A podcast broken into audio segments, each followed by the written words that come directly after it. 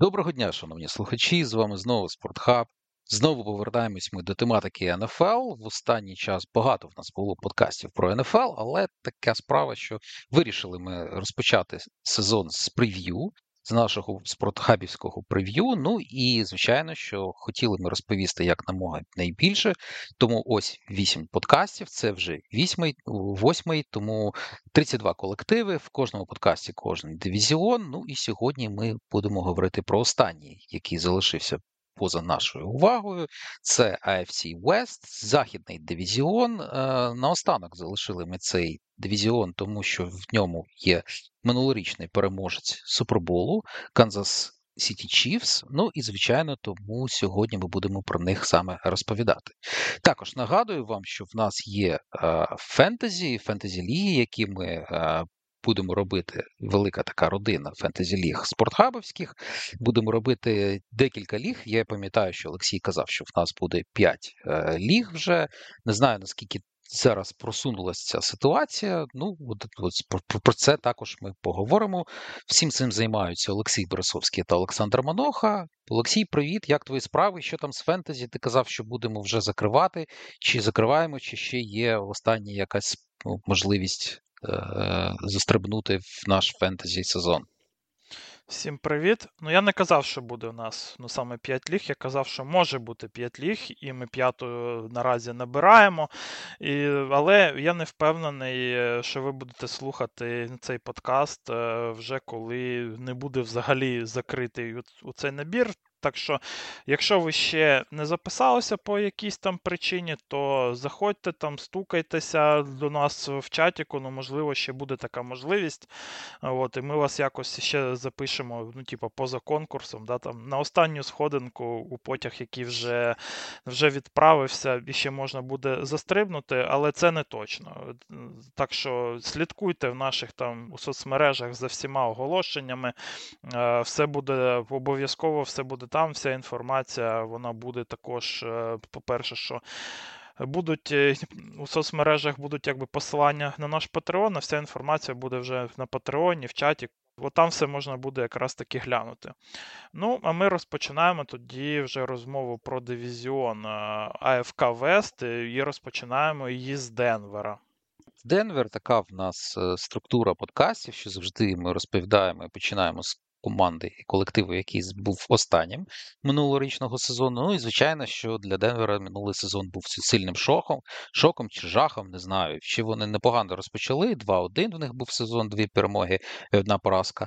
Але потім він завершився 5-12, і головного тренера Даніеля Хекіта звільнили під час сезону, коли вже було 4-11. Ну і звичайно, що це було тотальним шоком, тому що прийшов тільки на Уилсон забагато перших піків вони віддали за нього, триданулись за ним, і ось така е, сталася несподіванка з ними. Ну і в цей offseason головна е, головна головний trade, який вони зробили, вони виміняли у Нового Орлеана Шона Пейтона, головного тренера, заплатили за нього дуже багато. Знов таки віддали е, перший pick, який від в них був від Чабба, віддали другий pick наступного року, третій pick наступного року. Забагато для таких е, змін, але але вони вважають, що саме Шон Пейтон зможе їм допомогти.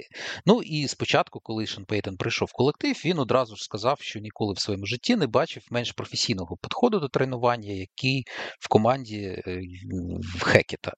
Мабуть, що тільки на Урбан Майер образився таким словам, але насправді насправді цей стейтмент він Шона досить цікавий, адже він зняв провину з гравців і поставив себе в позицію, коли команда має дати набагато кращий сезон вже зараз. Не мали, як я вже казав, вони свого піку, але залучили декілька ветеранів, наприклад, е, бекап е, Котребека Стітхама, Рейнбека Джонса, фулбека Бартона, е, ресівера Калауея, Тайтенда Майхента, офенсів текла Майкла Мігетчі, Паулса, Фуллера, це всі е, з офенсів лайну. Ну і до захисту залучили Заха Аллена, Френка Кларка.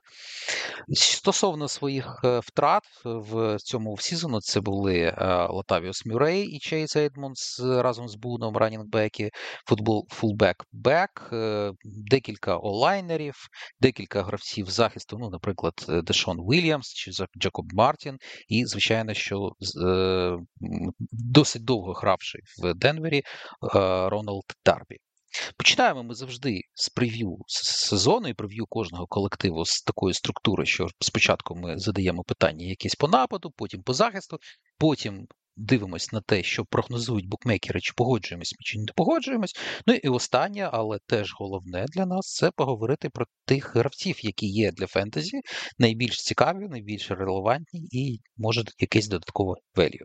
Отже, розпочинаємо з нападу. Ну і звичайно, розпочинаємо з Шона Пейтона, який є одним з найкращих спеціалістів по роботі з квотербеками, і в Сейнс в останній свій сезон він зумів зробити не таким же сміттєвим навіть самого Джеймса Вінстона.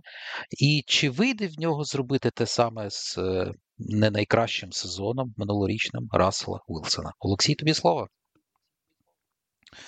Ну, ось для Шона Пейтона, то робота з Вілсоном це буде ну, справжнім викликом, адже в Сейнс він все ж таки працював е, із pocket passer ами, і Дрю Бріс, і навіть е, Джамейс Вінстон це все ж таки pocket passer и. А Рассел він все ж таки більш ефективний в ситуаціях, ну, коли він діє саме поза конвертом. Того року Натаніель е, Хекет вже намагався натягнути е, схемі ще одного покет-песера Аарона Роджерса на гру Вілсона. Робертсона, і результатом стали занадто довгі роздуми QB в конверті. Е, та гірші в НФЛ ще і 55 секів, 27 місце в QB рейтингу, 29 за PFF. Так що напад з Вілсоном, на мій погляд, то ну, треба точно будувати не з прицілом на паси, ну тільки з конверту, або робити це якось інакше. І Пейтону тут, на мій погляд, то доведеться адаптувати свої схеми, а ще і багато чого малювати наново, або скоріше також і копіювати з нападу Сіетлу, де Вілсон був успішним. Наприклад, основою нападу в Сігокс е, це була все ж таки виносна гра, а найкраще Вілсон е, він ну, все ж таки пасував у ситуаціях з плей-екшеном, або також е, і вивалюванням з конверту, і довгими пасами на ресіверів. І не зря також Шон Пейтон на своїй першій прес-конференції в Бронкос наголошував саме на вибухових передачах. Вони і мають бути основою для успіху в Рассела Вілсона. Це не Дрю Бріс, е, який міг методично вбивати захисти комплітами на 7-10 ярдів. Винос в Сейнс ну, працював ну, дуже непогано, і майже завжди також Пейтон е, використовував е, одразу декількох е, раннерів з достатньо великим навантаженням на двох саме. Тут можна згадати ну, хоча б тандем з Марка Інграма і Алвіна Камари. Обидва раннери вони повинні обов'язково також ловити м'яча, адже це є великою частиною нападу в Пейтона. В Денвері з цією задачею мають справлятися Джевонте Вільямс і Сімаш Пірін. Вільямс е, це раннер, який може виконувати на будь-які завдання, якщо дозволить його здоров'я. Він е, наразі відновлюється якби після травми вже наче приступив там вже і до тренувань. Так що, наче все з ним має бути нормально. А Перін взагалі ну, він ну, дуже гарно підходить і під гру Пейтона, так як є одним із найкращих на блоці в лізі, а також може непогано ловити м'яча і діяти на коротких ярдах. Якщо гра Денвера буде будуватися саме за такою логікою, то дуже забавно буде подивитися на поведінку Вілсона. Іронічно, але він е, з таким скандалом ішов із е, Сіетла якраз із-за е, бажання побудови навпаду навколо нього е, і пасової гри, що може знову опинитися в дуже схожому нападі, але в іншій команді. Також того року в Денвері замало і використовували і ноги Вілсона, які приносили йому успіх по кар'єрі не менше, ніж рука. І тут, е, на мій погляд, е, то причиною е, і могла бути також некомпетенція у Хекета, в який знає ну, тільки ту методичку, яку йому намалювали ще у Роджерса. Але також і треба сказати, що і форма самого Рассела Вілсона була також не найкраща для виносу. Цей offseason він якось більш е, серйозно зайнявся собою і більше часу проводив на тренуваннях, а не на бізнес-зустрічах і гала-концертах. Е, і помітно, що він е, скинув достатньо багато ваги і має стати більш мобільним, ніж свій перший сезон в Денвері. В матчах ну, пресезоні то Вілсон вже він, по-перше, що рухався доволі активно і хутко. І також я для себе так і помітив, що Пейтон його доволі багато також використовує і ноги Вілсона. Так що я думаю, що також і scramble и це має бути все ж таки більшим акцентом в нападі Денвера в цьому сезоні. Лінія нападу стала ще однією заботою для Пейтона в offseason, адже ні минулорічні результати на полі, ані витівки того самого і Далтона Ріснера не могли влаштовувати тут нікого. Бен Пауерс і Майк Маглінчі мають е, посилити також позиції як е, лівого гарда, так і правого текла. Особливо серйозну різницю може створити все ж таки Маглінчі, тому що правий текл е, це проблема Денвера вже років з 10, напевно. А Маглінчі це все ж таки ну, ну дуже якісний текл. Також має тут повернутися і Гаррет Боулс, який зіграв того року всього 5 матчів. Правий guard Квін Майнерц все ж таки поступово виходить на зірковий рівень. А ось е, до центра Ллойда Кушенберрі е, тут е, багато питань. Напевно, це найслабша ланка в цій лінії. Зато ситуація на прийомі для мене виглядає все ж таки не так радісно, тому що, звісно ж, є тут е, Джері Джуді, який знайшов е, і порозуміння з Вілсоном в кінцівці сезону, спіймав від нього 33 паси в п'яти останніх матчах, але якось я до Кортленда Сатона не дуже ставлюся, тому що після розриву хрестів він не виглядає тим ресівером, яким був він до травми. Я не впевнений, що він здатен стабільно відкриватися на ті самі на глибокі передачі від Рассела Вілсона.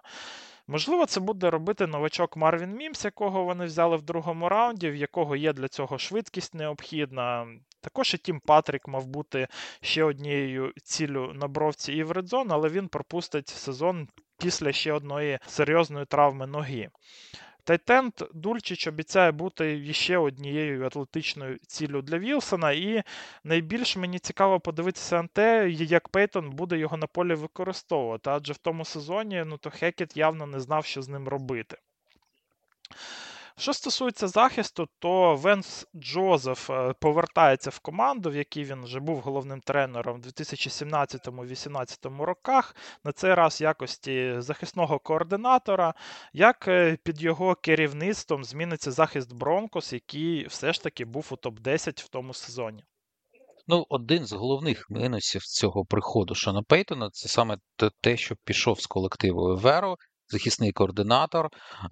Ну так, Джозеф долучився до колективу, але Е, мені дуже подобався Еверо. Я вже казав про це е, в попередньому подкасті, коли ми розмовляли про захист Кароліни, коли куди він перейшов. перейшов. Але зараз, звичайно, що в Джозефа дуже важке завдання, бо, як на мене, Еверо вже вижив максимум з того захисного складу, який був минулого року в колективі. Не так багато було змін, і за метриками майже всі ланки на топових позиціях були в минулому році. І як на мене, це дуже крутий е, результат, коли захист захист е, опиняється на 14-му місці загалом по пропущеним очкам, коли напад знаходиться на останньому місці, і при цьому вони сьомі були за ярдами. Тому, як на мене, е, що потрібно зробити Джозефу, це якось намагатися, хоча б залишитися на тому самому рівні, і це вже буде успіх. А все інше вже буде за атакою, бо атака має працювати краще, і це допоможе захисту. Якщо ми говоримо по ланкам, то розпочнемо, звичайно, що з pass rush у Ренді Грегорі, найкращий pass rusher колективу. Пам'ятаєте, що ми вже казали, що вони обміняли Бредлі Чабба свого е, головного е, pass rusher а, е, тому залишився лише Ренді Грегорі. Йому з іншого іншого боку будуть допомагати Барон Браунінг, але він провів на свій не найкращий сезон минулорічний, і незважаючи на те, що він досить молодий, 24 роки, колектив вирішив, що треба знайти якогось ветерана, підписати на посилення саме пасграша додаткового гравця, і вони знайшли такого гравця в, Френкі Кларкі. Френк Кларк, який колись грав з Вілсоном в Сіетлі, це були його найбільш успішні сезони. Потім він отримав великий контракт з Канзасом. А тепер він підписався в Денвер. І якщо щось не піде в Браунінга, чи потрібно буде заміни, чи якісь там треті дауни, то звичайно, що тут Френк, Кларк буде посиленням. Найбільше проблеми, як на мене, наступного сезону будуть проти пасу, е, проти виносної гри, виносної гри е, суперників, і причиною тому є досить слабка ланка інтеріор е, гравців. Найкраще підписання з вільних агентів був Зах Аллен, це defensive текл, що цікаво, що це defensive текл, який приходить з Аризони. А Аризона це той колектив, яким керував, захистом яких керував Венс Джозеф останні свої два роки. Тому, звичайно, що він краще за інших знає, як е, працювати з цим гравцем, і він вже знайшов добру мотивацію для нього. Бо минулого року Аллен серед всіх defensive tackle ів був на 25-му місці серед 100 27 загалом defensive lineman ів, які є.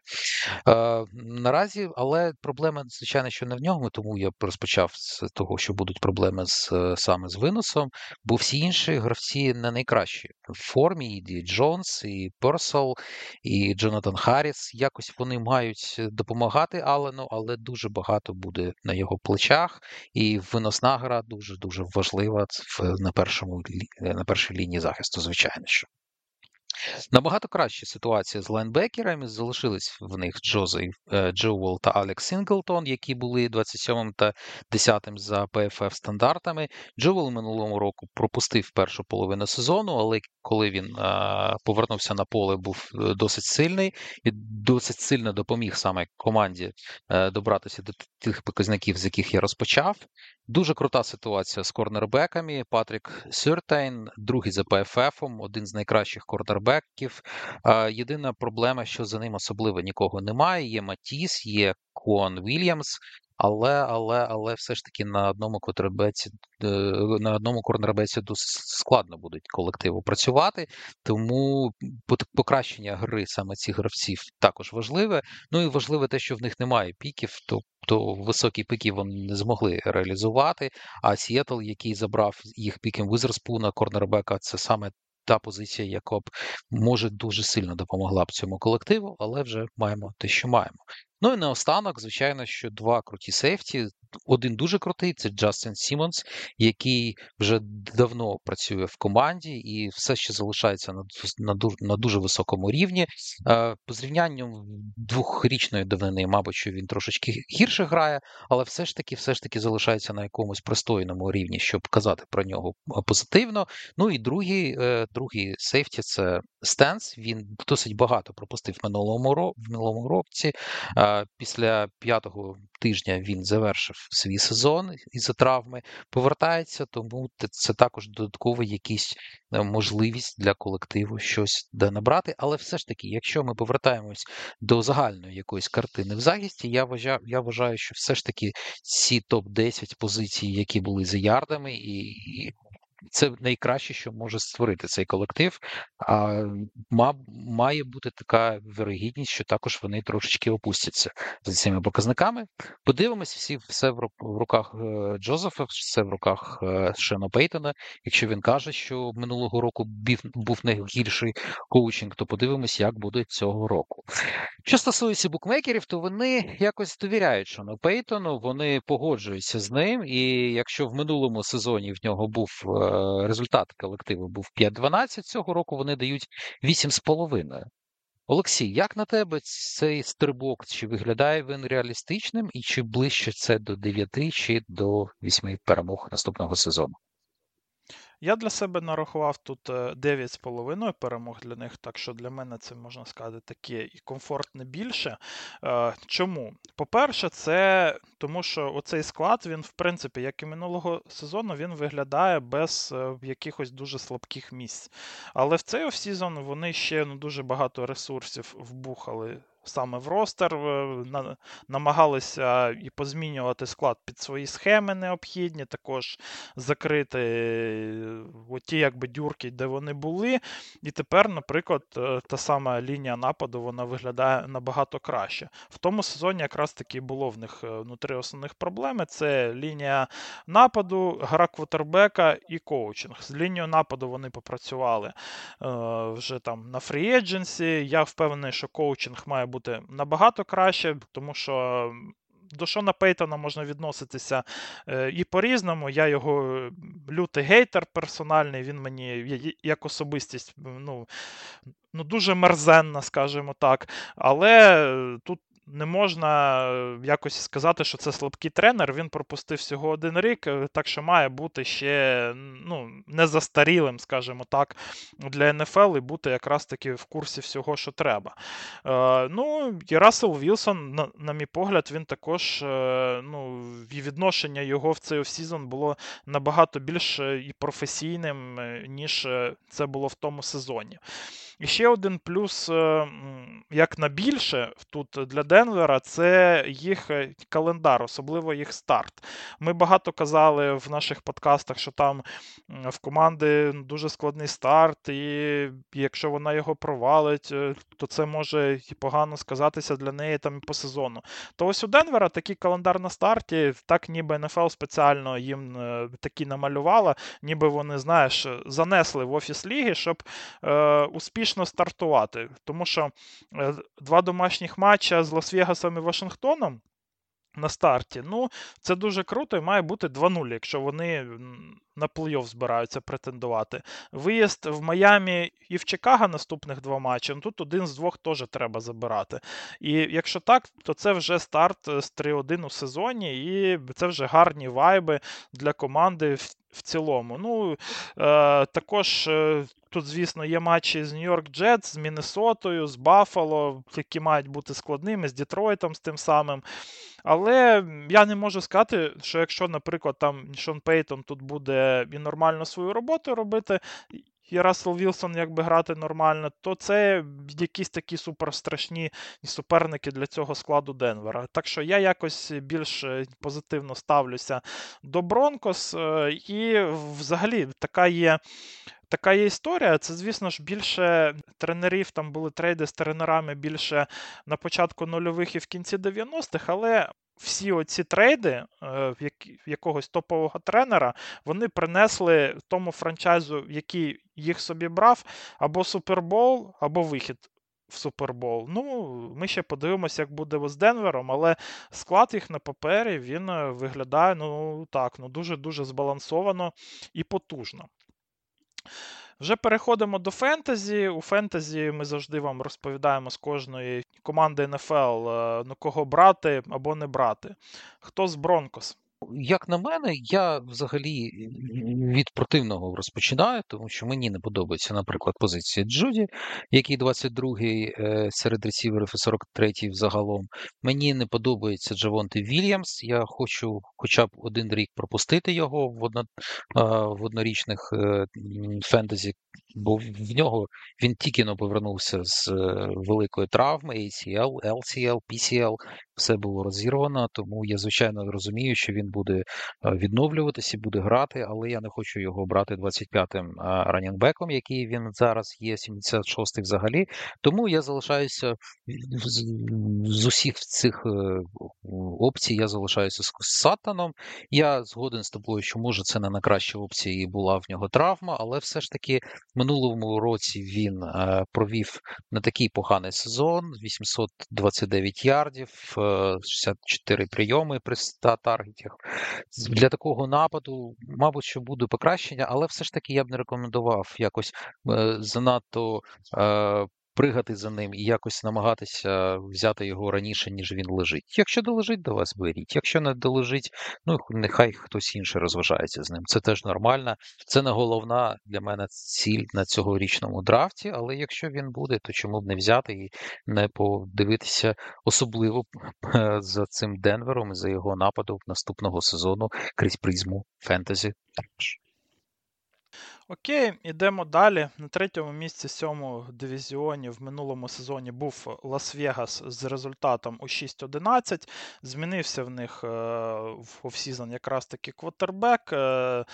Е, Дерека Кара не стало в команді. Перейшов він е, у Новий Орлеан. Стартером має бути тут е, Джиммі Гарополло, але в нього також були там і проблеми з травмою в офсізон, і взагалі не були впевнені в Рейдерс, що Джиммі зможе і кар'єру взагалі якби продовжити. Але наразі він, в принципі, відновився і має тут стартувати.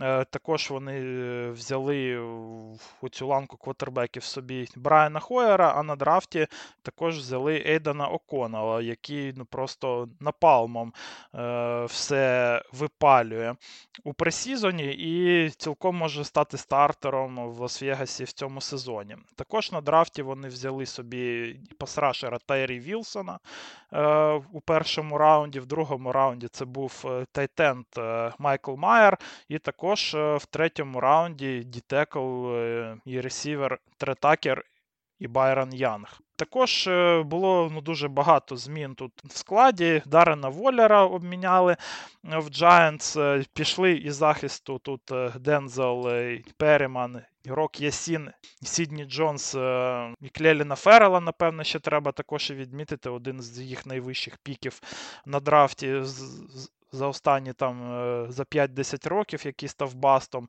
Е, підписали вони собі корнера Дюка Шелі, сейфті Маркуса Епса, Роберта Спіллейна лайнбекера взяли собі, він має. Також тут стартувати в цій команді. І також ресівера Джекобі Майерса і Філіпа Дорсета вони собі підписали. Що стосується нападу, то епоха вже все ж таки Дерека Кара вона офіційно завершилася в Лас-Вегасі. Чи з'явився в Рейдерс е, тут якийсь план на майбутнє, чи вони живуть лише сьогоднішнім днем? Ну, мабуть, живуть сьогоднішнім днем, особливо враховуючи ці всі новини, які були. Але все ж таки, як не крути, Дерек Кар забагато вже грав, щоб про нього не сказати, що це була окрема сторінка в біографії Рейдерс. і Зараз вони Е, перегорнули сторінку і вже розпочинають все спочатку. Ну, не те, щоб спочатку, але з Джиммі Гарополо. І ніби так виглядає, що це посилення позиції, бо Джиммі виводив колись е, Сан-Франциско в Супербол, виходив разом з ними, враховуючи захист Сан-Франциско, звичайно, що багато раз в плей-офф, але е, наразі він буде без Шенехана, і дуже цікаво подивитись, який він буде з іншим крутим координатором нападом Джошем Макденіелсом, ну, який вже зараз головний тренер, та з Ломбарді, який є тренером координатором ініціатором нападу в е, Лас-Вегасі. Ми ще не знаємо, що що з цього буде, але вже позитив для мене є те, що Джош та Джиммі знають одного, одне одного ще з часів Нью-Інгланда, і, і, мабуть, що саме саме керівництво під нападом Джоша Макденіелса дало Джиммі старт і великий поштовх його кар'єрі, після чого він опинився в Сан-Франциско. Тому давайте спочатку подивимось на персонал наступного сезону. Ну і розпочнемо ми, звичайно, що з О-лайн. О-лайн тут дуже нерівна ланка. Я б сказав, що тут є дві дві категорії гравців. Перша категорія це текли, це правий та лівий, та лівий текли, які є найсильнішою стороною офенсів лайна. Це Колтон Міллер та Джермейн Елуемунор. Але проблема, звичайно, що є з внутрішньою частиною О-лайн, з центрами та гардами, бо там все дуже-дуже погано. І минулорічний третій раунд Ділан Пархам е, якось не зміг е, поки що до кінця розви... розвинутись. Хоча може він найкращий з цих, цих серед всіх трьох інших е, інтеріор офенсів лайнменів. Другий це Алекс Бас, е, дуже важкий рік для нього, один з найгірших показників серед гардів взагалі 71 позиція серед 77 гардів стартуючих. Ну і центр Адам Джеймс десь е, непоганий також сезон, але все ж таки не на топовому якомусь рівні. Тому важкувато буде Джимі спочатку, враховуючи його травми, це будуть трошечки трошечки непростий і, мабуть, що і жорсткий сезон для нього. Е, що на крутому рівні, це, звичайно, що винос, виносна гра Джоса Джекобса, перший е, раннінбек минулого року за ПФФ, 1600 ярдів на виносі, 12 тачдаунів, 400 ярдів на прийомі, фантастична статистика. Е, в цьому в сезону в нього є проблеми з контрактом, він хоче додаткові грошей, він його майже що не отримує. Він вже повернувся в колектив. Зараз є чутки стосовно того, що його хочуть виміняти, наприклад, Майамі. Ми не знаємо, чим це закінчиться, але якщо він залишиться, якщо він продовжить свій, е, свою працю з разом з Лас-Вегасом, то звичайно, що це буде дуже крута опція. Ну а поки він не перейшов в якийсь інший колектив, немає чого розмовляти і казати є про якісь додаткові опції, бо звичайно, що тоді зовсім інша історія буде з виносом. Стосовно гри на гри на прийомі, ну, звичайно, що ми розпочинаємо все з Адамса і з Джакобі Майерса, які Адамс взагалі один з найкращих ресіверів. Він трошечки незадоволений тим, що є зараз в колективі, що йому трошечки не подобається напад, який будує Джош Макденіалс. Не знаю, чи він бастує, тому що хоче якось прийти в джаз, чи просто це таке тимчасова ситуація, ситуативна проблема, яка в нього є. Подивимось, наразі він є в колективі. Наразі пам'ятаючи минулорічний сезон, коли дуже багато на нього пасував кар. Це дуже крута опція на прийомі, і він може е, зробити кожен плей, і кожен пас на нього якимись додатковими ярдами, і звичайно, що нема, нема чого казати про це. Е, Джекобі Майерс також непогано собі показав. І якщо ми ще кажемо, що в нас є дуже досить сильний слот ресівер Хантер Рейнфроу, то ситуація з ресіверами тут непогана. Насправді, кого немає, це те, що ти казав, що вони виміняли, е, продали Дарена Воллера в Нью-Йорк Giants, але вони вирішили якось закрити цю ситуацію, задрафтувавши в другому раунді Майкла Майера. Тому такий розмін не дуже е, в плюсову сторону. Ще є в них є Хупер, тобто поки Майер буде е, якийсь е, додатковий отримувати досвід, буде працювати е, першим тайтендом Хупер, ну а потім він вже має забирати свої е, свої стартові обов'язки. Подивимося, що що і як, як там буде. Отже, якщо так все підсумувати, то виглядає як команда, яка не може дуже сильно покластися на онлайн, але це не найгірший онлайн. Дуже багато буде залежати від того, наскільки Джиммі е, все ж таки буде виправдовувати свій статус першого квотербеку і наскільки йому здоров'я це е, дозволяє зробити. Ну а так, подивимось, якщо як, як на мене, ось минулого року в них був такий якийсь баланс, незважаючи на всі ці паси на Адамса, вони вони знаходили баланс між пасовою та виносною грою. І якщо це продовжиться наступного року, то буде дуже дуже круто, тому що ми знаємо, що Джок Меденіалс завжди будує свій напад від виносу в першу чергу, від сильний онлайн. І Цього трошечки не вистачає, але все ж таки це достатньо для того, щоб якось показати свій непоганий рівень, бо минулого року напад був на 12-му місці, і з Джиммі ці показники мають не особливо, особливо то погіршитись. Подивимось, ну а поки що переходимо е, до захисту, бо в захисті трошечки інша ситуація була. Вони були 31-ми за ефективністю. А, Причому немає якихось сильних сторін в цьому захисті минулорічному. Все було погано, і пасраж, і зупинка виносу, і спроби якось намагатися е, захищатися від пасу. Тому велика кількість move ів offseason не мала дивувати нас. І питання, яке ми поставили, чи зможуть трансферні заміни, які відбулись в цей offseason, е, якось змінити результати захисту Патріка Грема. Олексій? Ну, от Грем він же ж був також популярним кандидатом на ринку в минулому офсізоні. Його багато запрошували навіть на співбесіди на посаду і головного тренера, але в Лас-Вегасі в його в перший сезон оборона опустилася з середини таблиці, коли там був е, Бредлі в 21-му році, на 31 місце.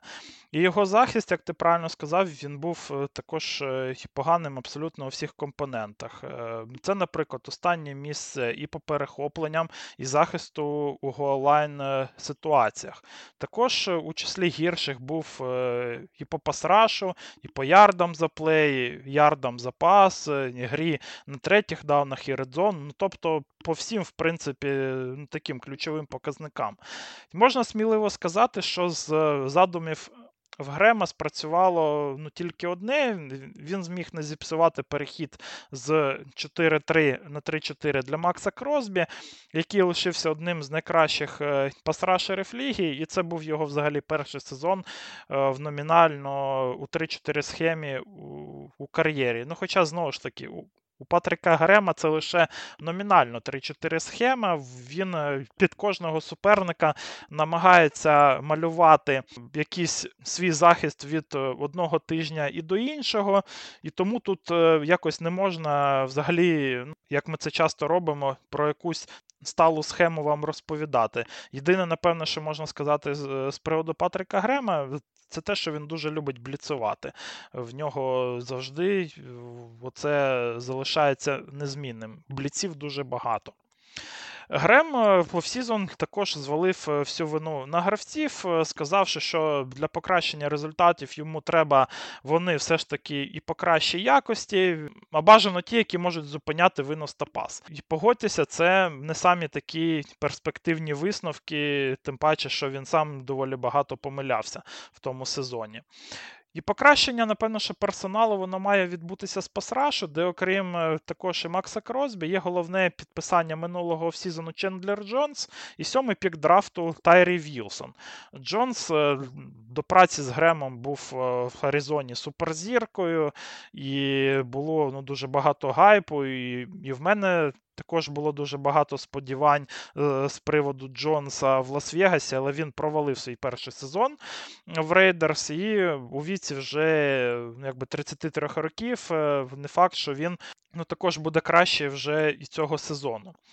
Тарі Вілсон це атлетичний і дуже небезпечний пасрашер, е, який швидко може стати зіркою, якщо його не замучать травми. З травмами в нього все ж таки були проблеми в NCAA, але його гра буде тут е, і під мікроскопом, і за декількох причин, і тиску буде на нього багато. Е, по-перше, це, напевно, що Джелен Картер, якого на цьому піку могли взяти Рейдерс, а Дітекл це найслабша позиція в і без того слабкому захисті Лас-Вегаса. По-друге, це ну, те, що від гри Вілсона буде залежати, наскільки сильно будуть вбивати Secondary Raiders. Персонал в Secondary все ж таки дуже змінився, але чи зміняться якось кардинально результати, тут я не впевнений. Адже Маркус Пітерс він виглядає як майже ну, гравець, який вже закінчив кар'єру. Дюк Шелі до періоду успіху в Міннесоті був е, на межі взагалі вильоту з ліги. І якось в offseason, не дивлячись е, на четвертий rank його на PFF, його абсолютно ніхто не хотів підписувати. А Девід Лонг е, це ну, просто поганий корнер. Серед е, всіх них новий slot corner Нейт Хоббс, напевне, має бути все ж таки найкращим. Приблизно е, є такі самі питання і по ланці сейфті. Тривон Мьоріх е, після класного першого сезону в захисті у Гаса Бредлі він ну, дуже регресував в схемах у Патрика Грема які йому все ж таки підходять набагато менше. Таким чином, найбільш е, талановитий гравець у секондарі Лас-Вегаса опиняється в неоптимальних умовах для свого розвитку. Іншим сейфті тут має бути Маркус Епс, який був е, найгіршим стартером в секондарі Філи в тому сезоні. Ну, окей. А картину також е, і доповнюють одні з найслабших іленбекерів в НФЛ. Того року ну, Грем, звісно ж, міг сказати, що гравці не такі, це не таке, то не таке. Але ось е, тепер з такими змінами в захисті в нього не буде такої якби відмазки. І для збереження роботи йому треба, напевно, що виводити цей захист як мінімум на посередній рівень. Але в мене немає впевненості, що він зможе адаптувати схему під своїх якби гравців, а індивідуальний рівень е, цьогорічного поповнення мене ну, якось не вражає. Як на мене, це буде один із найгірших е, захистів ліги знову е, і по всім показникам. Що стосовно букмекерів, то вони також не дуже оптимістично якось е, ставляться тут і до Лас-Вегаса, і 6,5 якби, перемог е, про це, напевне, нам говорять. Е, як ти вважаєш, це більше або менше? Я поставлю не менше, тому що, перш за все, головна проблема Лас-Вегаса це те, що в них дуже сильний дивізіон. І, ну, звичайно, що дуже багато ігор, які їм потрібно грати зі своїм дивізіоном, і там буде дуже важко. Дуже важко, бо дуже сильні квотербеки всі інші, і важкувато взагалі це все виглядає. Ну, а якщо так загалом брати, то, як на мене, напад буде набирати менше, ніж пропускати захист. І ось така проста математика, яка призводить просто за те, що вони десь, звичайно, що зможуть зможуть зацепитися, їм грати з півднем, а, наприклад, NFC, але все одне, все, все одно це не найкращий їх сезон, і шість перемог це не знаю, наскільки адекватна, але реалістична картина. Вона десь на рівні минулорічного сезону, і щось їм потрібно міняти чи чекати. Це знаєш, як колись було в дивізіоні з Нью-Інгландом, коли ну потрібно чекати і якось знаходити свої опції потім, коли вже будуть трошечки слабші їх конкуренти в дивізіоні. Така ситуація, ну вона більш-менш реалістична, наскільки вона буде адекватною, побачимо в кінці сезону за результатами. А що стосується фентезі, Олексій, хто тобі більш за все подобається, і на кого б ти хотів поставити, щоб сказати, що це цей гравець найкращий і найцікавіший з точки зору його розташування зараз, може, що в рейтингу фентезі? Якось мені вже другий сезон, е, вже поспіль, е, мені доводиться вже говорити про фентезі для Лас-Вегаса. І другий сезон я не можу знайти в нападі Рейтерс нікого нормального на оці ренкінги, тому що е, да, є класні цілі для Джиммі Гарополо, але мені не подобається сам Джиммі, і я не впевнений, що в нього є також здібності для того, щоб і підтримувати ну, хоча б два класних також ресівера для фентезі фентезі, для фентезі релевантності. І тут, е, ну, по-перше, що багато чого будете якби летіти в Адамса, але Адамс, ну. Також дуже високо йде в ренках, можна сказати, що Адамс іде на своєму місці в ренкінгах. А якби Майерс і Ренфро, я думаю, що між ними буде ну, дуже висока конкуренція за ті таргети, ну, що залишаться, і якоїсь ну, дуже класної статистики не буде ні в того, ні в того. Я б, напевне, з пасового нападу би якось подивився на Майкла Майера, але знову ж таки, це перший сезон для Тайтенда в Лізі, і з таким квотербеком е, я все ж таки не впевнений, що він буде все ж таки релевантний, але я його оцінюю і вище, ніж Остіна Гупера. Я думаю, що буде все ж таки стартувати Майкл. Може, і не з першого тижня, але ну, тижня з 5-6, я думаю, що саме Майкл Майер має грати в старті в Лас-Вегаса. Так що, ну, можливо, ви його з вейвера потім якраз таки візьмете. І тому я тут зупиняюся на Джоші Джейкобсі, це восьмий RB наразі в ренкінгах. Е, ну, якось рекомендація справжньої зірки. Це можна сказати, що і виключення з правил в наших подкастах. Але знову ж таки, з пасового нападу я нікого не можу знайти.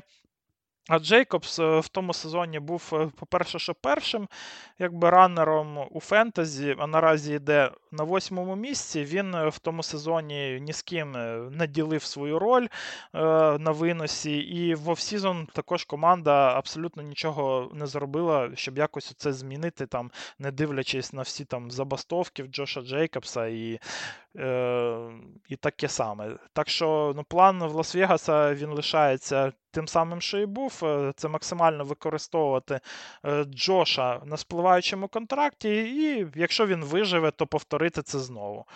І, Ну, якби це сумні реалії для життя ранерів в НФЛ, але для fantasy нам це дуже підходить. Джейкобс він е, має бути е, з ледь не самим високим навантаженням в лізі, і одночасно йому ще 24 роки. Він не такий старий, щоб е, боятися травм, наприклад, там якось більше, ніж в інших ранерів. В нього ж, звісно, були травми до цього, але не було там ніяких і серйозних травм. Е, Є ризики у холдині, тому що по останнім новинам його вже і холдаут він все ж таки має е, закінчитись, але чи він реально буде грати з першого тижня, це ще питання, але ну, начебто він все ж таки має грати і, і має грати там якось нормально, наче з ним там щось домовились про щось. І із-за цього то його ренк, напевне, може вирости за цей тиждень, але якщо він лишиться е, на восьмому місці серед всіх РБ, то для мене це виглядає вже гарним велію. Так, це як е, Левон Белл, який казав, що найбільшу помилку, яку він зробив, це зробив холдаут на один рік, і це стало причиною його проблем з кар'єрою. А, Саме тому, мабуть, що зараз не ризикують так ранінгбеки, але але переходимо ми вже до наступного колективу. Наступний колектив у нас дуже весела команда Los Angeles Chargers. Вони змінили Е, своє місце життя кілька років тому, але залишилися для нас командою святом. І нібито вийшли вони в плей-офф, і це незважаючи на дуже багату кількість своїх травм, але загалом, звичайно, що їх четверті дауни були прикрасою минулого сезону. Знов таки на четвертий дауни вони йшли в два рази більше, ніж їх суперники 29 проти 15. А, В минулому році не все так було одразу добре, і в них був навіть сезон 6-6, коли програвали вони на виїзді самі цим Las-Vegas Raiders, про яких ми казали. Були потім чотири перемоги підряд з досить сильними колективами Майами Теннесі. Вивели їх в плей-офф, де вони одразу ж програли Джексонвіль Джагуарс. Ну і почали вже готуватися до наступного сезону цей сезон в них був нормальний такий драфт. Розподілили вони сили між нападом та захистом. В першому раунді взяли нового wide receiver а Квентіна Джонстона, в другому раунді Тулі Тупулоту, офенсів лайнбекера. Ну і далі вже пішли так і ресівери, і захист загалом. Не так багато було е, доданих гравців. Прийшов е, з free agent Ерік Кендрікс, пішли з колективу Деандре Картер, е, декілька offensive linemen ів, серед яких є Метт Фейлер, декілька гравців захисту, таких як Кайл Ван Ной, Дрю Транквіл та Брайс Каллахан. Ну і Насір Адерлі, який був сейфті минулого року, він просто завершив кар'єру і вже не буде виступати. Не вийшов, не вийшов він на ринок вільних агентів. Він завершив кар'єру, хоча був досить молодим, якщо не помиляюся. Ну і розпочинаємо. Ми знов таки знов таки розпочинаємо, як завжди, з нападу. Тут були також зміни, бо новим координатором нападу став Келан Мур, який до цього був координатором нападу в Далласі. І ось е, Травми, звичайно, що були основною темою сезону, досить потрапали і онлайн в 2022 році, і вони призвели до того, що півсезону головною пасовою опцією команди був ранер Остін Клер. Чи може цей напад з новим координатором Келеном Муром реалізувати свій потенціал вже в цьому сезоні, Олексій? Ну, от що стосується Мура, то він же ще два роки тому був одним із самих е, і гарячих також і координаторів на ринку, і йому ну, майже і гарантували вже крісло і головного тренера. Ну, треба тільки набратися там трошки досвіду. Але в цілому ні командні невдачі Далласа і рішення також Майка і Маккарті е, привнести в жертву і зробити цапом відбувайлом саме Мура, вони все це вкупі, воно якби не суттєво і погіршило його перспективи в лізі. Але на папері союз е, Мура і Чарджерс він е, може виявитися доволі успішним, адже в минулому Келлен був квотербеком в НФЛ і тренером квотербеків в Далласі. Він славиться своїм фокусом на пасовій грі і креативністю. Ну, Хоча Даллас останніх років ну, також був стабільно в топ-5 по кількості виносу, так що і в цьому компоненті Мур має досвід.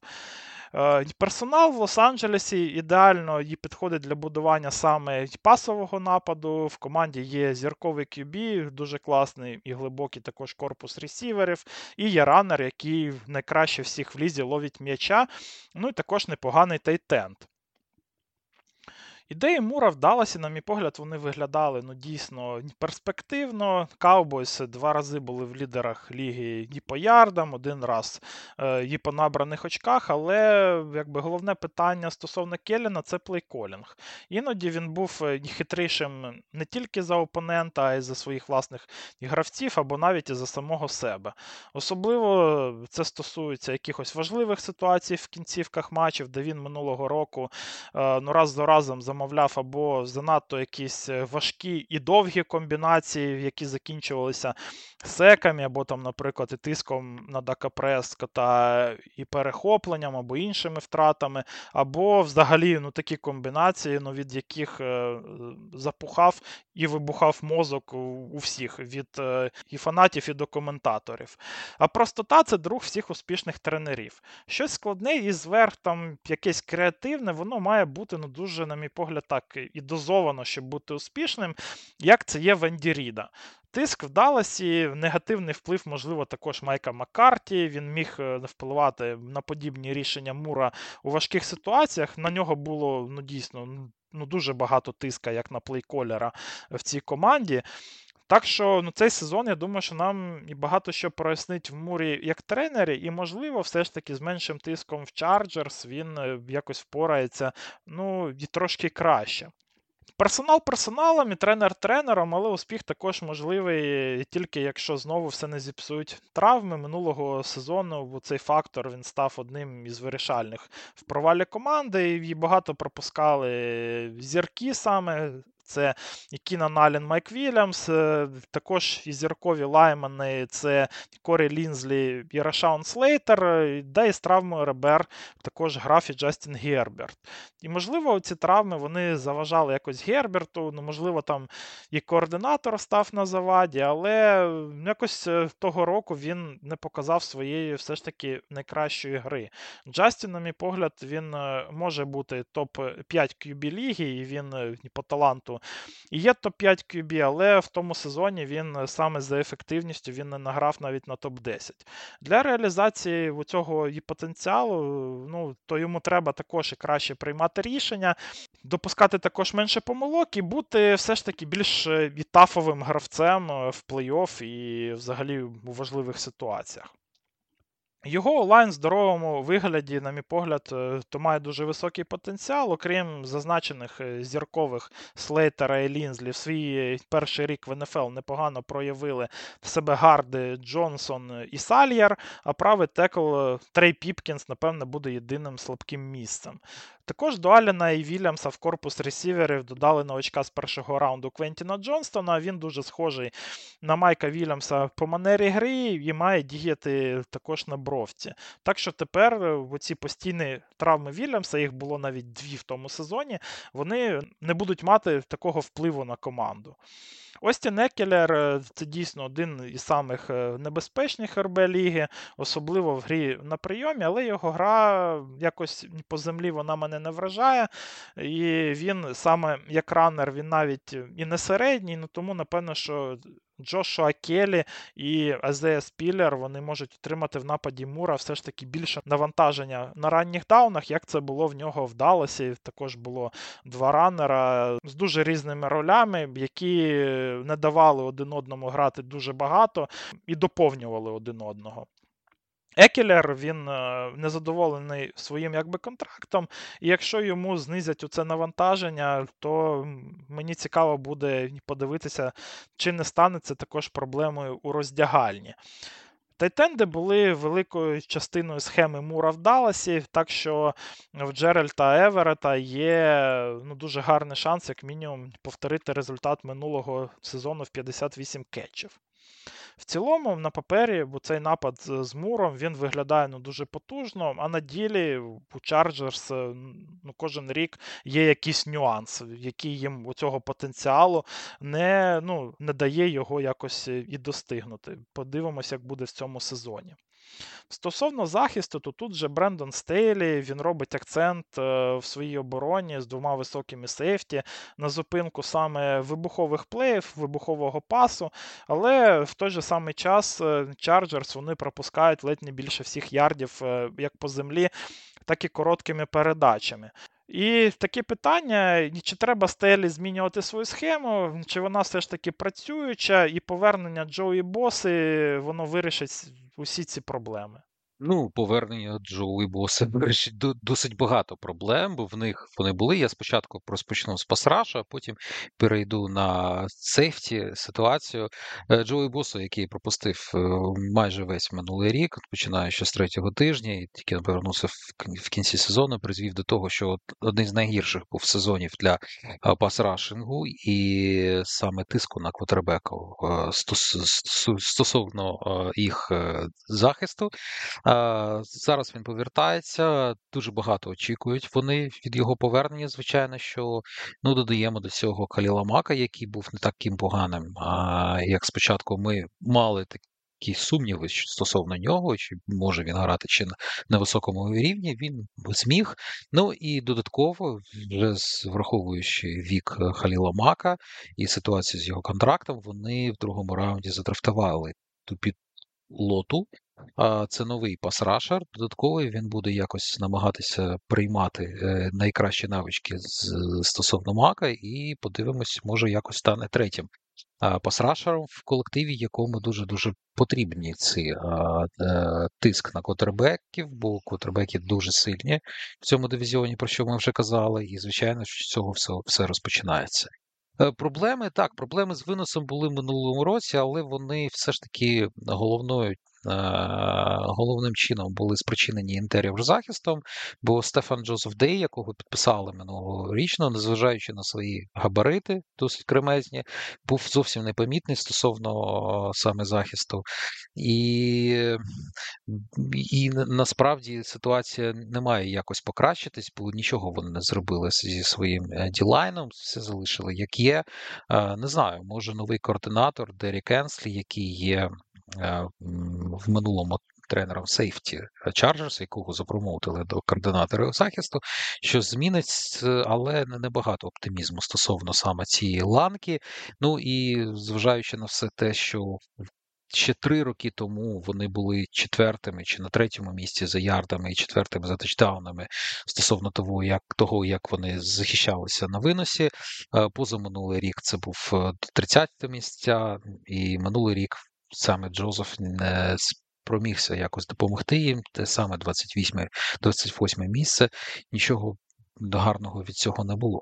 Як вони намагалися з цим всім е, якось порозумітися, це єдине їх таке гучне підписання на offseason, це Ерік Кендрікс. Е, в минулому він був один з топових лайнбекерів, але минул, але знову ж таки минулий сезон провів досить блідо і і він був головне, що в проблем в прикритті спасу. Я вважаю, що все ж таки він допоможе, враховуючи ситуацію з ланбекерами, враховуючи те, що вони інвестували пік в Кеннета Мюрея перший раунд не так давно, але він зовсім не виправдав їх сподівань і був навіть гірший за Хендрікса. Може, це якась додаткова е, поміч е, для Мюрея стосовно Хенрікса та його досвіду. Може, якось вони за, е, разом заграють, але поки що поки що не так все добре виглядає. І проблеми, проблеми все ж таки будуть залишатися. І тут ми переходимо до твого питання, бо ці два високих сейфті вже досить багато вони вже почали перебудову цю минулого року досить багато часу проводив Джеймс, їх ключовий головний сейфті Дервін Джеймс, може, що найкращий захисник команди, якщо не грає боса. А він половину своїх даунів проводив вже в боксі. Вони опускали досить низько його, намагаючись якось допомогти захисту. Не завжди це працювало, як ми бачимо за статистикою, але все ж таки Дерек Енслі коли казав на прес-конференціях, він казав, що він що він буде е, якось стасувати гравців на полі і намагатися е, з, долучати до боксу сейфті. Тому це саме та відповідь е, на питання, яке було поставлено. Тобто дуже багато часу, більше часу, ніж раніше, будуть залучатися сейфті. Ну, взагалі, зараз така гібридна вже е, війна між атакою та захистом. Е, захист намагається якось насищати бокс якщо це може, і вже гравці лайнбекери чи сейфті, вони досить е, виконують е, ототожні е, функції, особливо стосуються сейфті, які можуть підключатися до боксу і, і додатково якось намагатися зупиняти ран, якщо такий є. Ну і звичайно, що залишилася у нас тільки на ланка корнербеків. Другий рік Асанте Самуела, який перший рік в нього був кращий, фантастичний, я б навіть сказав. Другий рік трошечки погірше, але все ж таки 22 місце серед 118 корнербеків це непоганий показник. Проблема з тим, що не спрацювало, знов таки не спрацювало те, що вони робили з offseason, залучаючи Джей Сі Джексона другим корнербеком. Джексон ще один з цієї великого листа людей, які залишилися в injury reserve минулого році в Лос-Анджелес Чарджерс, тому не розкрився він. Може повернеться в кращому стані е, в цьому році. Ще в них є Майкл Девіс, але все ж таки, все ж таки, проблеми всюди, якщо ми не кажемо про пас раш, всюди в них є проблеми, і все ж таки, незважаючи на те, що якщо вони будуть навіть більше залишати залучати Джеймса до е, зупинки раш. Рашу показники не набагато. Я вважаю, що е, покращаться. Минулого року взагалом захист був 20-й. Ну, мабуть, що десь таке ж місце і залишиться, незважаючи на те, що Джо Боса є ключовою е, постаттю в цьому захисті, бо всі інші ланки якось е, трошечки шкотульгають і як на мене, все, ж таки одна людина не може так сильно змінити сезон. Е, ну, Ми бачили, що стосувалося з захистом, наприклад, в Стілерс, коли повернувся. От, Може, те саме станеться з босою, але поки що всі інші гравці якось не не дають такої такої великої перспективи щодо е, покращення стану захисту. Тому знов таки нападу потрібно забирати всі очки, які вони розігрують. Олексій, наступний сезон прогнозують 9,5 перемог. Е, наскільки ти вважаєш, це цифра логічна? Минулого року, я нагадаю, незважаючи на проблеми в сезоні, це були 10 перемог. Наскільки більше чи менше з твого боку ти вважаєш, ця цифра має бути? Тут е, ну, дуже складна ситуація, як завжди, із е, цією якби, командою, тому що склад в них нібито чемпіонський такі, або, як мінімум, на контендера тягне. А на реальність вона така, що постійно щось стається. То кікер е, якось промахнеться в ситуації, ну, коли треба забити і виграти матч, або знову ламаються там всі зірки ламаються скопом і нічого не виходить в них у підсумку. Так що тут ну, дійсно цей тотал 9,5 він десь відображає ну, те, що я думаю, я б таки поставив би на 9,5, але якщо мене поставити до стінки, то це, напевне, ну нехай 10 буде. Але знову ж таки, я бачу, як ця команда вона постійно андерачівить від е, сезону якби до сезону, то тут може бути і 8, і 9 перемог також. Цілком складний в них е, також і календар буде. Це е, навіть матчі тут з Майамі, на виїзді з Теннесі, з Міннесотою, це я думаю, що непрості матчі для цієї для команди. Також є е, зустрічі з Далласом, з Дітройтом, з Балтімором, е, з Баффало, наприклад. Так що складний складний календар, як завжди. Також у Чарджерс. Е, який їм не дає е, такі результати якби показати. Ну і захист мені в центрі поля ну, дуже не подобається. От то, що ти казав про Девріна Джеймса, що він там е, ну, проводить ледь не половину там снепів в боксі, ну це ж не тому, що вони одного сейфті опускають, там, а один лишається лише високо. Це тому, що вони просто вимушені грати з такою ланкою ленбекерів, ну, грати в три сейфті. Тобто вони грають нікель пекедж, два safety високо Дервін Джеймс вже опускається в бокс. Ну, Тому що з Кеннетом Мюреєм ну, ну, якби грати навіть двох лайнбекерів на полі, ну це небезпечно. Тим паче, як ти розповідав, е, також їх ситуацію з defensive tackle ами. А Кендрікс, я впевнений, що в нього вже просто немає атлетизму для того, щоб е, встигати по полю з, в якості одного лайнбекера. Я думаю, що він все ж таки все рівно краще за Мюре, але е, в ситуації, ну, коли, наприклад, є Nickel Package і є на полі три сейфті, а Кендрикс єдиний лайнбекер, ну він не встигне все закрити. І його е, і Giants ну, дуже класно показали в плей-офф в матчі з Міннесотою, ну як це можна використати і порозтягувати це на полі. Тому Тут багато гайпу, вам будуть розказувати, що ну, Chargers там всіх переможуть, але просто подивіться, скільки перемог ставили для Chargers в минулі сезони люди, і скільки в них було у підсумку. І це все із-за таких, із-за здоров'я, звісно, але і маленькі такі ось нюансики і деталі, вони також тут е, і мають своє значення. Ну і плюс і коучинг. Мені відверто не подобається Стейлі. Е, Мур, ну. Мені більше подобається, ніж е, ну, то, що в них було в тому сезоні, але ну, теж е, тут ще треба подивитися, як в Мура все це піде у Chargers. Що стосовно fantasy, ти відмітив когось, е, ну, кого можна взяти у Chargers? Зависоко всі стоять. Ну насправді, ось все, що ти кажеш, все Знову весь гайп? той гайп, який знову гайп. Ну ну Еклер, наприклад, другий running back, і він вартує, мабуть, цього місця. В мене нічого немає проти Еклера, не зрозумійте мене невірно, але я не хочу його брати так високо. Кінен Аллен, 14-й ресівер. Я вже як я завжди намагався драфтувати Майка Вільямса. Це була моя така додаткова можливість взяти, але він зараз стоїть 30-м ресівером ресівером. Це зависоко. Це зависоко, враховуючи його травматизм. Ну окей, я пішов далі. Ми говоримо про новачка з першого раунду Квентіна Джонстона.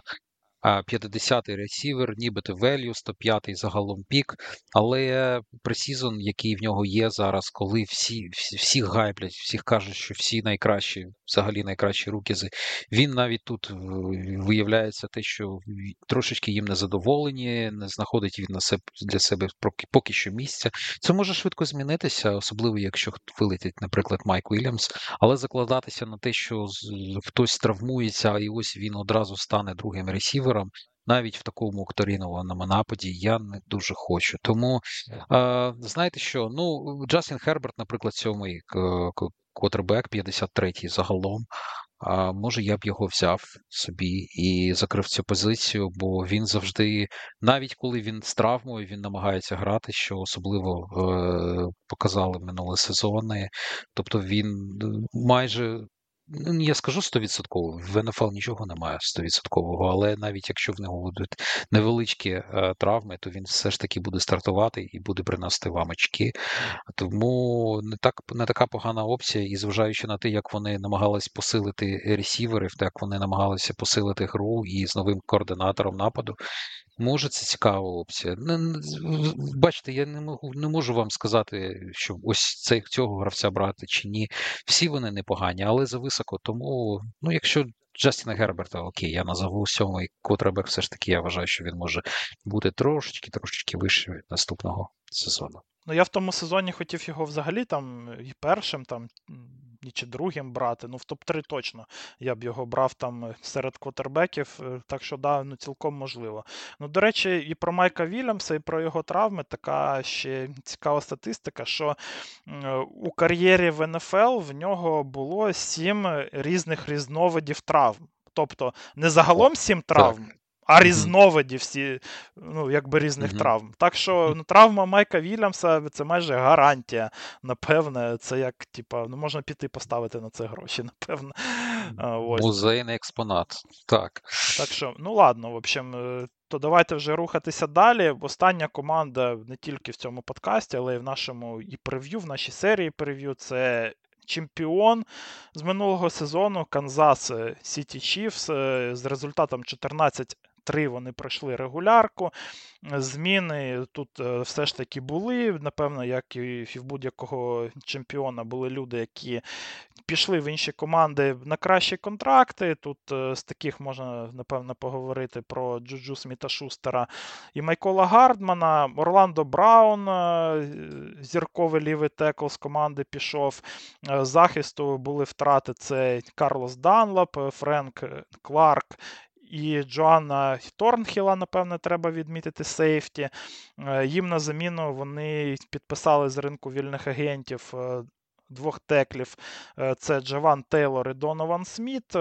У захист вони тут собі взяли safety Майка Едвардса і е, лайнбекера Дрю Транквіла. Також е, на драфті вони е, задрафтували у першому раунді пасрашера Фелікса Анудікі Юзома. В другому раунді це був вже ресівер е, Раші Райс. Е, в третьому в третьому раунді був іще один offensive tackle це Ваня Моріс. До нападу, взагалі, Chiefs е, в плані гри QB, роботи тренерів, ну, претензій не може бути ніяких, але персонал навколо них він якось постійно змінюється, і цей offseason він все ж таки не став тут виключенням.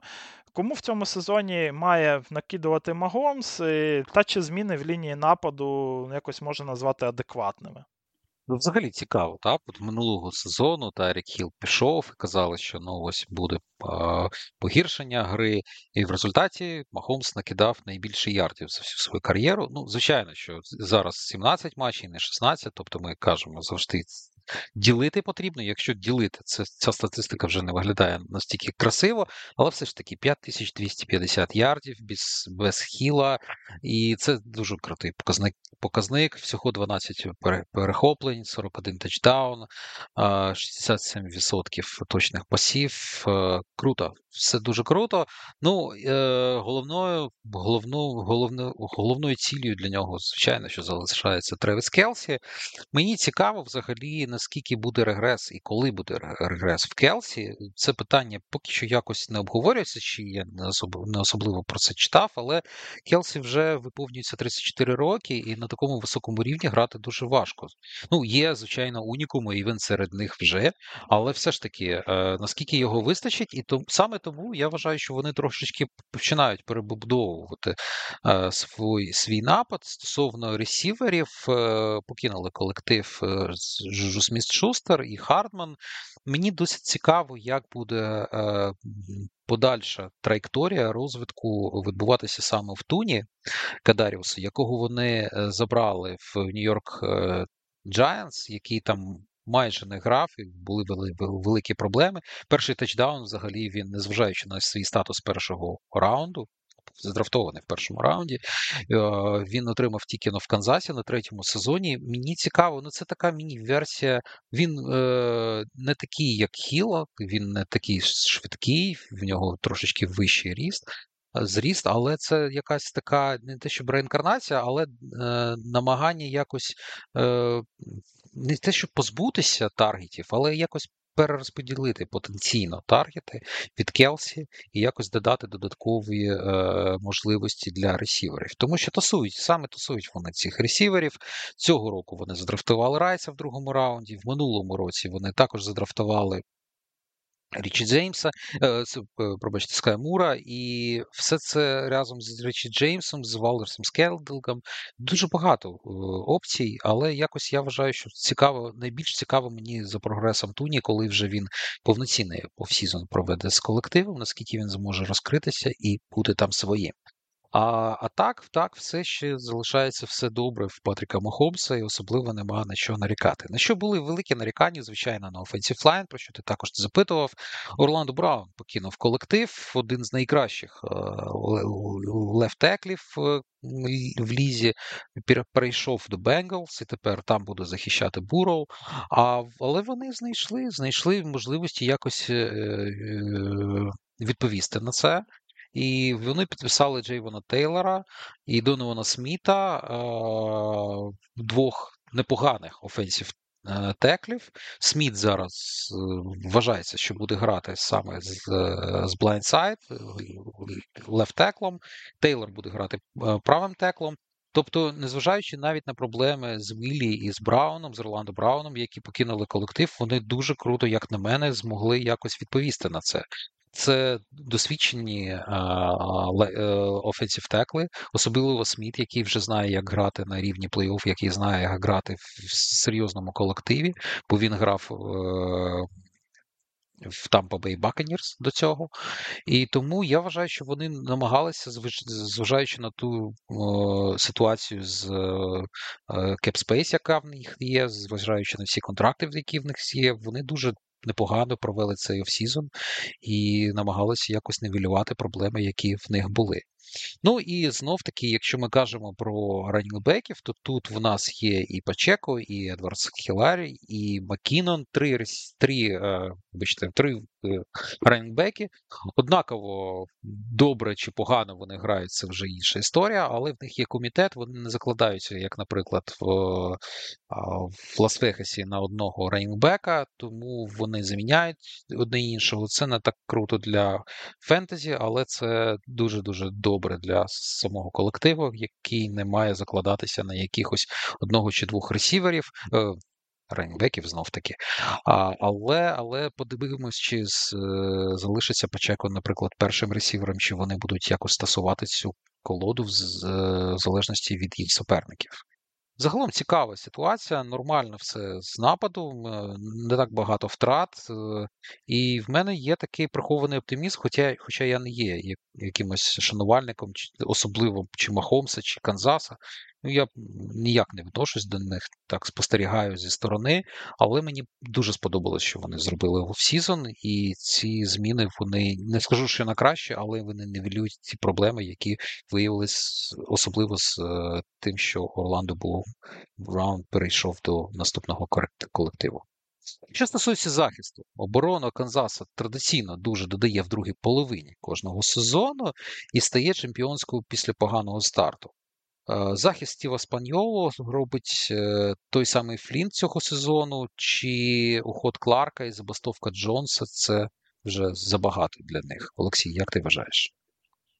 Ну, от Захист в Канзаса він пропускав менше 20 очок за гру, вже починаючи з 9-го тижня. І факторів для цього ну, було декілька. Всі вони лишилися на місці в новому сезоні. Перший це е, саме частота бліців, е, тому що пасраж Chiefs із-за регресу якраз таки Френка Кларка. Він ну, дуже здав на початку сезону.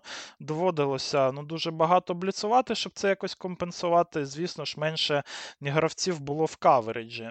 І проблеми також також були у secondary. Але прогрес новачка Ніка Карлафтіса, який зробив е, також 5,5 секів за останні 7 матчів регулярки, він дозволив Спаньоло набагато менше бліцувати, відправляти більше гравців е, в coverage. І також після уходу Кларка в offseason саме Карлафтіс має стати лідером у пасраші Чіфс. Так що з урахуванням регресу Френка це не має бути великою проблемою. Також е, компанію йому складуть тут е, Чарльз Оменіхо і новачок з першого раунду Анудікі Ізома. Оменіхо це непоганий гравець ротації, і у цій ролі він в тому сезоні зробив 4,5 сека в Сан-Франциско. Його роль могла б е, збільшитись в Канзасі, де він претендував. На роль стартера, але він отримав вже і дискваліфікацію на 6 матчів, а тому стартувати, напевне, вже має новачок Анудікі Юзома. Це талановитий, дуже атлетичний пасрашер, і судячи також по заміткам з тренінг-кемпу і грі у пресізоні, то його то його розвиток він іде все ж таки швидше, ніж планувалося. Так що, можливо, всі ці фактори ну, дозволять новачку несподівано стати зіркою НФЛ якось раніше, ніж е, це гадалося. А ось е, сага з Крісом Джонсом вона може обернутися для Канзаса, як на мене, то провалом. Е, по-перше, це найкращий дефенсів текл НФЛ. По-друге, він все ж таки рішуче налаштований також відстоювати свої забаганки стосовно нового контракту, і також і погрожує з'явитися в команді лише на дев'ятому тижні. Давати якийсь такий рекордний контракт 29-річному гравцю в Канзасі не дуже хочуть. Так що тенденція з покращенням е, гри захисту в другій половині сезону вона може мати також продовження і в цьому році, але вже за інших причин. А без Кларка лінія захисту Чівс вона лишається ну, то беззахисною. Ось е, такий каламбур. Тому що ротація із е, Деріка Наді, Денні Шелтона і Кіондрі Коберна вона виглядає однією з найгірших в лізі. Ця ланка захисту отримувала удари вже ну, кілька офсізонів поспіль і може не пережити втрату ще і Кларка. Також менеджмент е, в тандемі з Стівом Спаньоло, вони ну, дуже круто працювали на останніх драфтах, і тому, напевне, ми вже про погане ми вже закінчили на цьому про Кларка, адже ну, решта захисту Chiefs є дуже молодою і перспективною. Нік Болтон став зіркою по ходу минулого сезону, і його вдала гра була також одним із факторів і покращення гри захисту загалом тому що Болтон це агресивний лайнбекер, який завжди намагається бути на м'ячі і робити play ї. Але і Віл Гей, і Дрю Транквіл вони доповнюють ланку лайнбекерів ще кількома якісними опціями. Влучання з драфту вони продовжуються і в секондарі. Трент Макдафі він спочатку пропустив. Е, першу половину сезону свого першого в лізі із-за травми, але після повернення на поле, то він був одним із найкращих е, в лізі корнерів. Е, ну прям відразу, так що вгадали з піком першого раунду. І Макдафі також і формує ну, дуже класне тріо корнерів з Ладжаріусом Снідом і Джошуа Вільямсом. Обох стіланули у четвертих раундах, ну правда, там різних драфтів. Е, ну, Толанка Сейфті, вона, звісно ж, може стати гірше після уходу Торнхіла, але новачок з другого раунду минулого року Брайан Кук, він, в принципі, непогано дебютував в лізі і може іще додати, звісно. А його партнер і по ланці Джастін Рід, він є солідним стартером, ну хоча й не зіркою. Секондари і ленбекери в Канзаса вони виглядають не дуже перспективно, але все ж таки молодим пасрашерам їм іще треба за ними тягнутися. А ситуація взагалі може стати неконтрольованою, якщо Джонс не збирається грати в наступному сезоні, тому що Кріс це опора цього захисту. Ну тому, на мій погляд, то менеджменту все ж таки ну, краще щось придумати, щоб е, його повернути на поле. Стосовно прогнозу, то дають на Канзас букмекера 11,5 перемог. Е, це найбільший показник е, у букмекерів е, одночасно із Cincinnati Bengals. І така цікава особливість, що в Канзаса за е, останні 7 років ну, лише один раз не було 12 перемог. Це було 10 перемог у 2017 році. Тому з урахуванням всього сказаного, як тобі здається, 11,5 це більше або менше? Ну, чому б не бути більше, якщо вони вирішать, звичайно, що проблеми з Джонсом, то чому б не бути більше? Тому що весь календар, ну сказати, що в них важкий календар, важкий календар, так, в них важкий календар. Ну, наприклад, їм додаткову гру грати з Філадельфією Eagles, а як першому місці NFC, тому знов таки не так не так все просто, але перед цим в буде bye week і грати з Філадельфією все ж таки вдома. Баффало залишається, Цинциннаті залишається на кінець сезону. Тут всі найважчі ігри якраз в кінці. Я думаю, що зрозуміло, чому так поставили, щоб вони між собою якось боролись за додаткові місця і можливість не потрапити в wild card, а грати напряму в плей-офф. А в цілому календар виглядає досить е, нормальний, робочий. І я не можу сказати, що якісь там команди, ну, наприклад, виїзд там в, в Денвер, звичайно, що внутрішнє дивізіонне протистояння це найгірше, що може бути в кожного колективу, скільки б він не був е, сильним. Але, наприклад, виїзд в Грінбей чи виїзд в Нью-Інгланд Петріотс, ну це зовсім по силам їм, щоб виграти ці ігри і і не мати великих проблем. Особливих не скажу, бо всі колективи борються, всі колективи намагаються отримати перемогу. Тому саме тому такий оптимістичний. Якщо я не помиляюсь, то ми Білз поставили 11. Я зовсім не пам'ятаю, не пам'ятаю, скільки ми поставили Цинциннаті, але, мабуть, це від від нас най, такий най, найкращий прогноз серед всіх колективів, саме так, як і дають букмекери. Що стосується фентезі, Олексій, кого б ти брав, і наскільки ти вважаєш Туні цікава опція, щоб цього року щось з нього вичавити? Я тут розпочну з легкого піку. Для мене це Айзея Пачека, тому що 31 ранг це для мене ну, дуже дивно. Тому що Пачека з 10-го тижня, ну коли в нього збільшилася роль, він був РБ 21 в PPR і шостим загалом і по виносним ярдам, а в плей-офф він став взагалі белкау, і там е, також грав е, ну, майже всі снепи. Він ну, дуже атлетичний ранер, який ну, класно діє як на коротких ярдах, так і у вільному просторі. Ну, звісно ж, в регулярці, напевно, його так не будуть стільки навантажити, і на третіх даунах він буде все ж таки своєю ролью ну, трошки поступатися, але все рівно е, з, в такому нападі, то мати такого ранера, то ну, якби 31-м це занадто низько. І взагалі якось е, всі гравці в нападі е, в нападі Канзаса вони в ренках ну, дуже низько розташовані. Ну, окей, ще в цьому в напасі це мені ще зрозуміло, ну тому що е, Махомс, Енді Рід, вони там так більше якби дисперсію цих якби таргетів вони проводять. Але все рівно, якби перший ресівер в ренкінгах е, у Патріка Магомса йде 48-м. Це Скаймур. Але Скаймур я ще не не впевнений, що я хочу його брати, тому що це він для мене якийсь дуже обмежений гравець, слот, який набирає ярди все ж таки більше ногами після кетчу. От е, Даріус Тоні йде на 51-му місці. Це якийсь більш якби перспективний для мене гравець в такій ролі, тому що в нього ну, хоча б е, таланту більше, на мій погляд, ніж у Ская Мура. Він Е, дуже ефективно набирає оці ярди, е, і він же ж почав грати ну, тільки Е, вже наприкінці сезону, але він набирав, наприклад, 2,44 ярди за один е, за роутран, і це ну дуже багато. І та сама статистика в нього була, в принципі, і в Giants в плані ефективності. Якби Проблеми в Кадаріуса Тоні це травми, основна проблема, яка не дає йому ну, якось за велику кількість снепів зачепитися. Ну, Друга проблема це мізки. Тут нема впевненості, що він взагалі зможе опанувати відігравати ось таку якусь якби повну роль.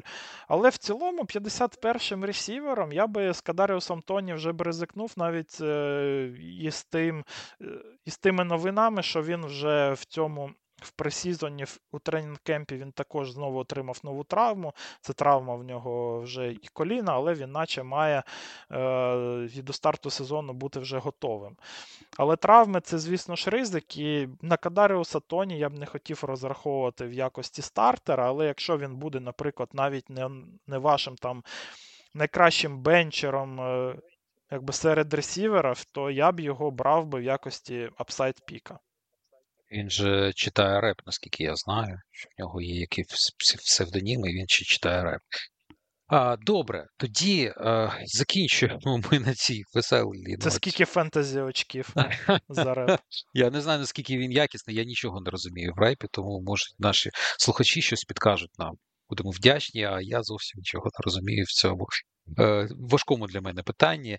Е, ну що, вже закінчили ми західний дивізіон розкритий, всі команди розкриті. Скоро вже розпочинається новий сезон, якого ми дуже чекаємо, з нетерпінням чекаємо, коли там все вже почнеться. І розпочнеться все, як завжди, з е, першого матчу Detroit Lions Kansas City Chiefs, тобто з колективом, про який ми сьогодні розповідали.